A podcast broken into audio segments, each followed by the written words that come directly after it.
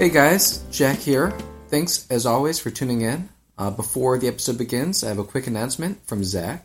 Hey guys, Zach here, looking to get some action on a weight loss bet, trying to get my body fat percentage lower. So if there's any sharps out there that want to make some money or lose some money and help me lose some weight, shoot me an email at zach at justhandspoker. Don't know the exact terms yet, but I'm looking uh, to just lower the body fat percentage so there's no way for me to kind of game it and just lose a bunch of water weight at the end.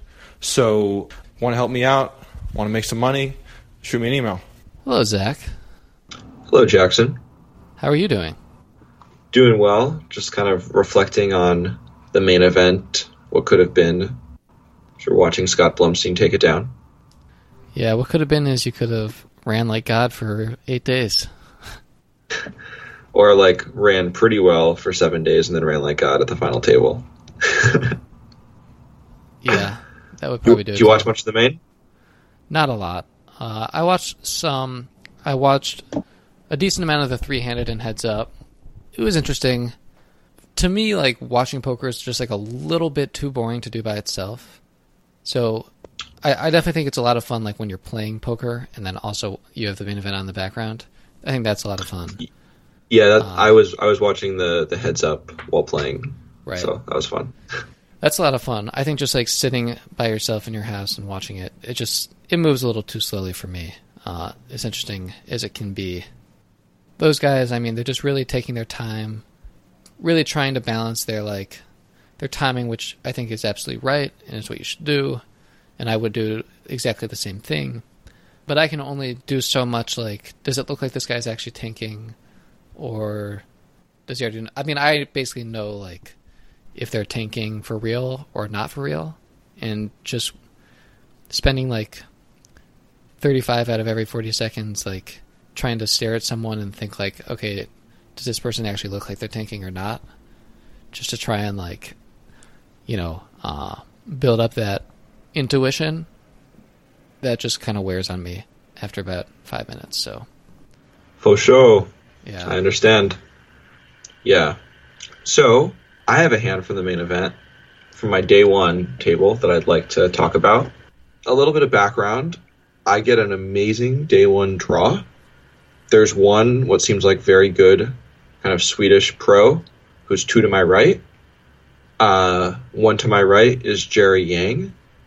And then a variety of amateur players in the other seats, three of which I would classify as like very desirable to be at my table and two, like, you know, definitely happy they're at my table. They're probably just going to play like too tight and fairly straightforward, but not just be giving it away.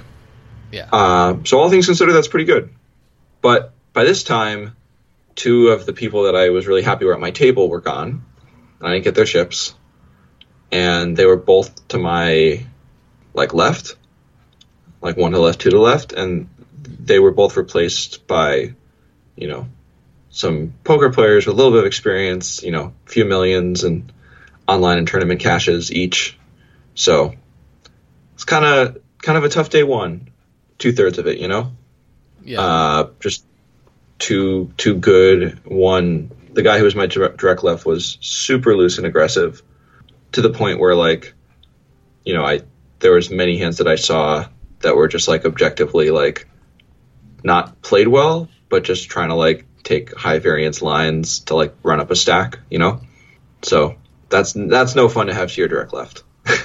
no, it's really not. Uh, so my my day one strategy is like, listen, you know, let's try to get in pots with the amateur players, and probably just like, you know, pass up on a lot of like marginally plus chip EV spots against some of the better players, especially out of position. Um, so not sure how relevant this is for this hand. So in this hand, it's against Swedish Pro. Shout out to Johan, who might come on the podcast. Uh, it's folded to him on the button. And while it's good that he's two to my right and not to my left, it means there's a lot of button big blind stuff going on, which is no fun. so he he makes it 750 when the blinds are 150 300 with a 25 ante. So this is level three, and I call the big blind with a seven offsuit don't think there's really anything to discuss here. Folding would Dude, be like So folding would be pretty terrible, given the price we're getting, and just kidding. we're gonna have much better three betting candidates. Okay, so there's 1850 in the flop, and the effective stacks are about like 60k. With myself being the effective stack, he probably has like 110 at this point. He's been running well, playing a lot of hands, and it goes check check on the ace of diamonds, seven of diamonds, eight of spades. I think there's an argument in a cash game for leading here with top and bottom pair on like a you know somewhat draw heavy board, but uh, for the reasons described before, to keep kind of my variance a little bit lower and to not get involved in as many big pots with very good players in position, I think you know if it wasn't already a clear check, that makes it kind of a slam dunk check. Checking with the intention of check raising. Yes, Yeah. sorry that wasn't clear. Yeah, versus like versus like donk, donking.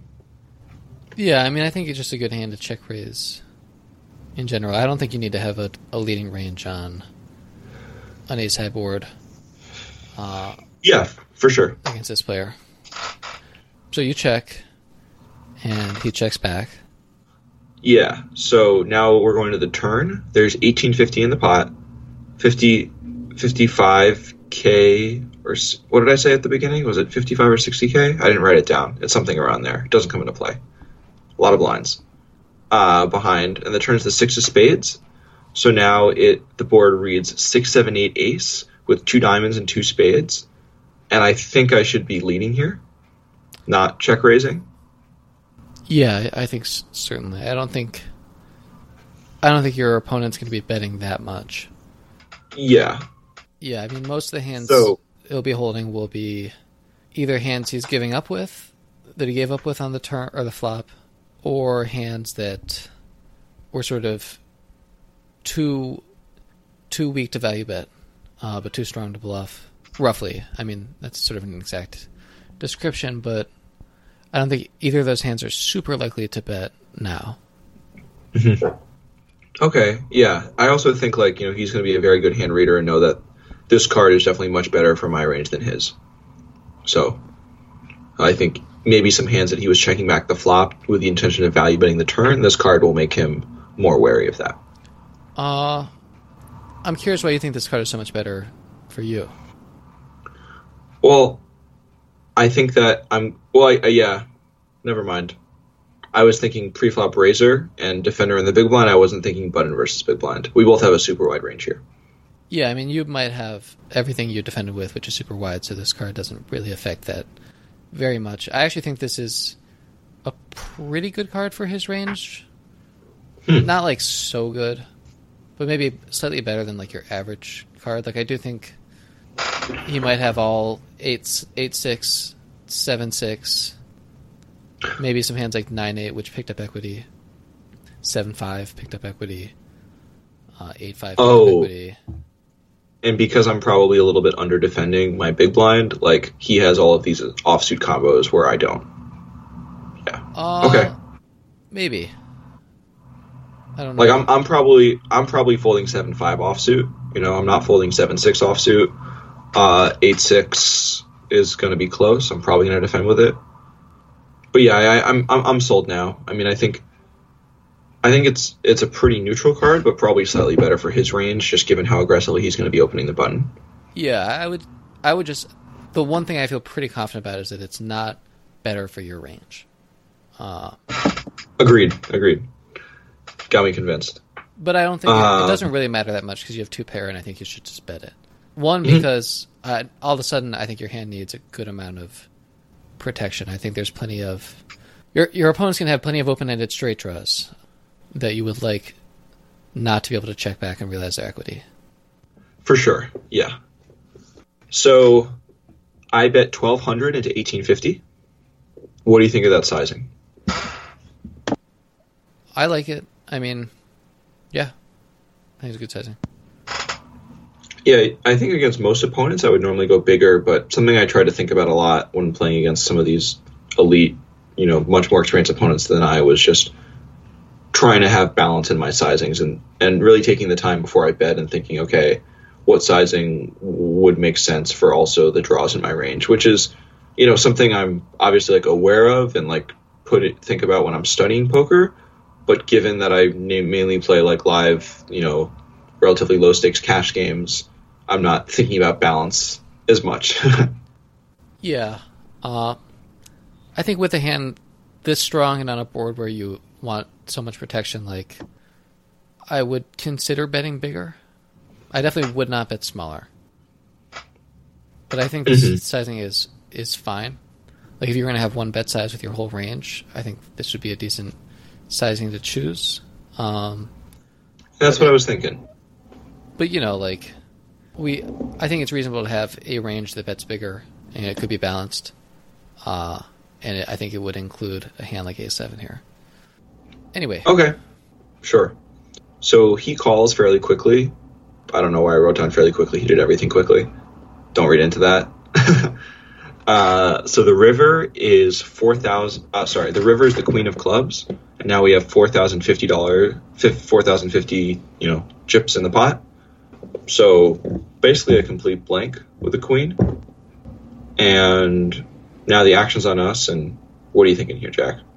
I mean, this first of all, I'm thinking that this card is a really excellent event for us. Like, I think, I actually think our opponent picked up a decent amount of two pair that we still beat with this card, and it didn't really turn any of his hands, other than queens, uh, into a hand that now beats us. I don't expect to get raised very much at all. So I think it's a question of bet ourselves or check raise.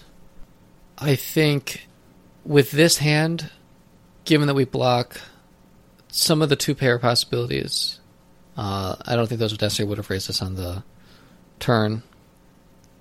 I'm trying to think what that means. I I guess I, I really don't think you can go that wrong here. I don't mind check raising. I don't mind just betting. I guess if you want to keep your variance down, I would just go ahead and bet since I think we can call check raise. You mean call, But- call a raise? Yeah, sorry, call a raise, and I think getting three bet would be pretty shitty. Yeah, Uh, agreed. but I don't think you're getting three bet very much. No, I don't.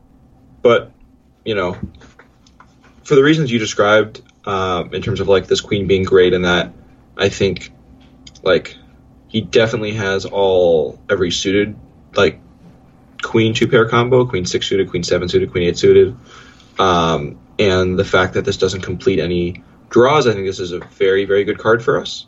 Arguably one of the best in the deck. Um, against his range at least. And at this point, I want to give a little bit about the game flow. So, in the first kind of 40 minutes of the main event, I found myself in spot I was trying to avoid, but kind of found myself in just like three betting light, blind versus button, and then barreling flop, check raising turn, and betting large on the river with air. And he tank folded uh, the river. And so far, I haven't really been playing a ton of hands. I've been playing probably probably the tightest frequency at the table.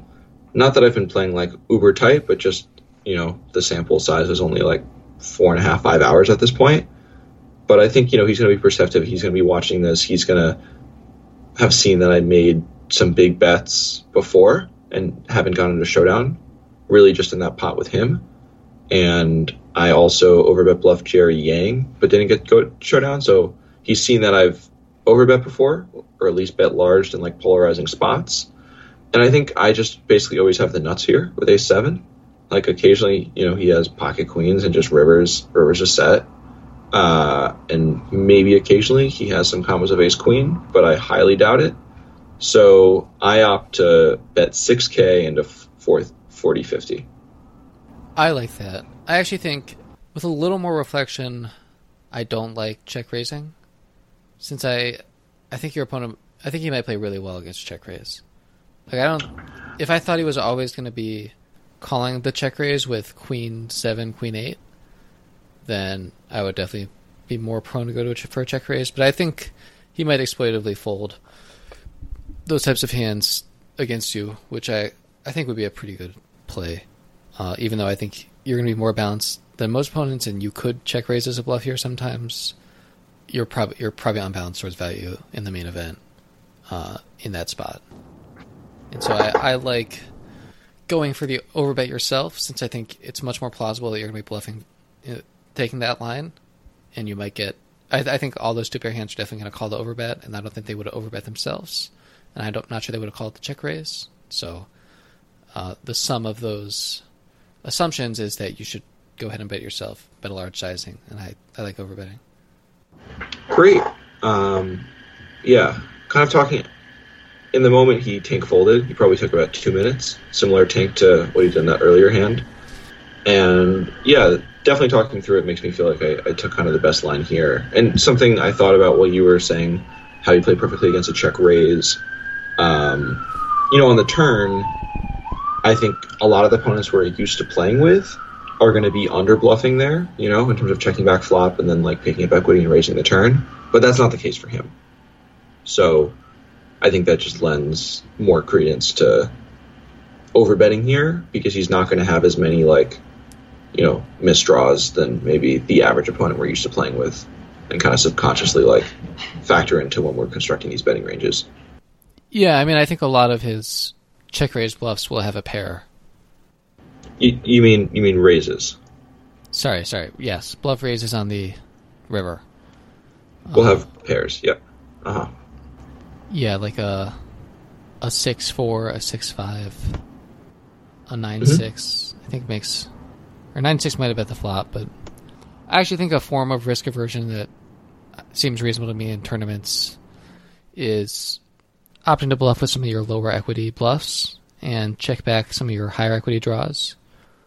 Yeah, to keep variance down. Yeah, I'm- Keep I'm variance down. on that. Yeah.